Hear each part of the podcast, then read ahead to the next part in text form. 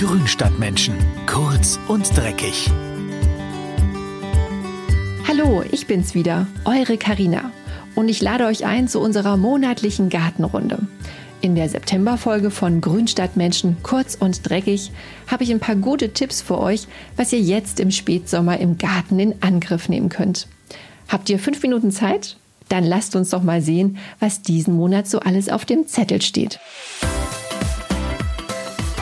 Der Ziergartentipp. Der Rasen hat in diesem heißen Sommer ja so einiges mitgemacht. Die Hitze und Trockenheit vielerorts haben die Grünflächen schwer geschädigt. Wer es geschafft hat, die Rasenkrise am Garten frisch grün zu halten, der sollte jetzt langsam die Herbstpflege angehen. Zwischen September und November tut es dem strapazierten Rasen gut, wenn er noch mal kräftig gedüngt wird. Hierzu verwendet man aber nicht den üblichen Langzeitdünger, sondern einen speziellen kaliumreichen Herbstrasendünger. Die Nährstoffe, die sorgen dafür, dass die Gräser kräftig ausreifen und widerstandsfähiger gegen Frost werden. So können Eis und Schnee im Winter dem Rasen nichts anhaben. Ist euer Rasen allerdings noch vertrocknet und hat den Sommer nicht so gut überstanden, dann solltet ihr mit dem Düngen lieber noch ein paar Wochen warten. Wenn es zum Herbst hin kühler wird und auch wieder mehr regnet, dann regeneriert sich der Rasen recht schnell. Und dann kann auch der frisch gewachsene Rasen vor dem Winter noch eine Portion Dünger vertragen. Der Nutzgartentipp. Mmh, lecker. Äpfel gehören ja zum liebsten Obst der Deutschen. Jetzt im September können viele Sorten geerntet werden. Wenn ihr wissen wollt, ob ein Apfel pflückreif ist, dann dreht ihn einfach vorsichtig am Ast. Wenn er sich dann ganz leicht löst und euch in die Hand fällt, dann ist er reif. Je nach Sorte kann man die Äpfel gleich genießen oder man lagert sie noch ein paar Wochen ein. Besonders spätreifende Sorten wie Cox Orange, Gala, Jona Gold, Topaz oder roter Boskop, die schmecken besser, wenn sie noch ein bisschen liegen gelassen werden.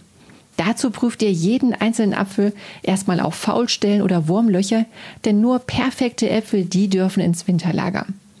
Die Äpfel sollten zum Einlagern auch trocken sein und auf keinen Fall vorher abgewaschen werden. In einem kühlen, frostfreien Keller mit guter Belüftung legt man die Äpfel in ein Regal aus Holz, das gut gereinigt und mit Zeitungspapier ausgelegt ist. Die Äpfel liegen dann am besten mit dem Stiel nach unten und so, dass sie sich auch nicht berühren. So halten die Früchte noch einige Wochen oder Monate. Der Balkontipp. Kletterpflanzen sind die perfekte Begrünung für den Balkon oder die Terrasse. Dabei müssen es auch nicht immer Einjährige sein wie die Passionsblume oder eine schwarzäugige Susanne. Auch Clematis, die lassen sich nämlich gut im Kübel kultivieren. Wichtig ist dabei, dass der Topf mindestens 20 Liter Volumen hat, denn Clematis, das sind Tiefwurzler.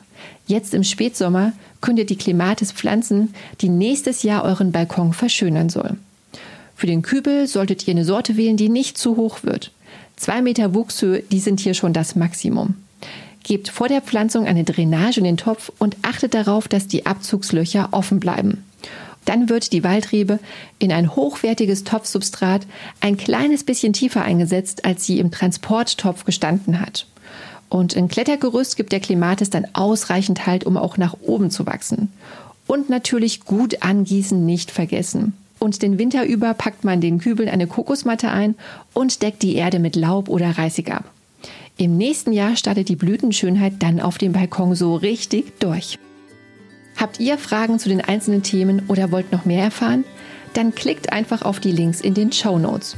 Hier findet ihr ausführliche Artikel, Bilder und hilfreiche Erklärvideos mit Dike. Und via Instagram und per E-Mail sind wir jederzeit für euch erreichbar. Wir freuen uns immer über eure schönen Gartenbilder, Kommentare und Nachrichten. Wer den Podcast noch nicht abonniert hat, der kann das zum Beispiel auf Spotify oder Apple Podcasts tun. Ja, und dann hören wir uns das nächste Mal wieder hier bei den Grünstadtmenschen. Tschüss, eure Karina.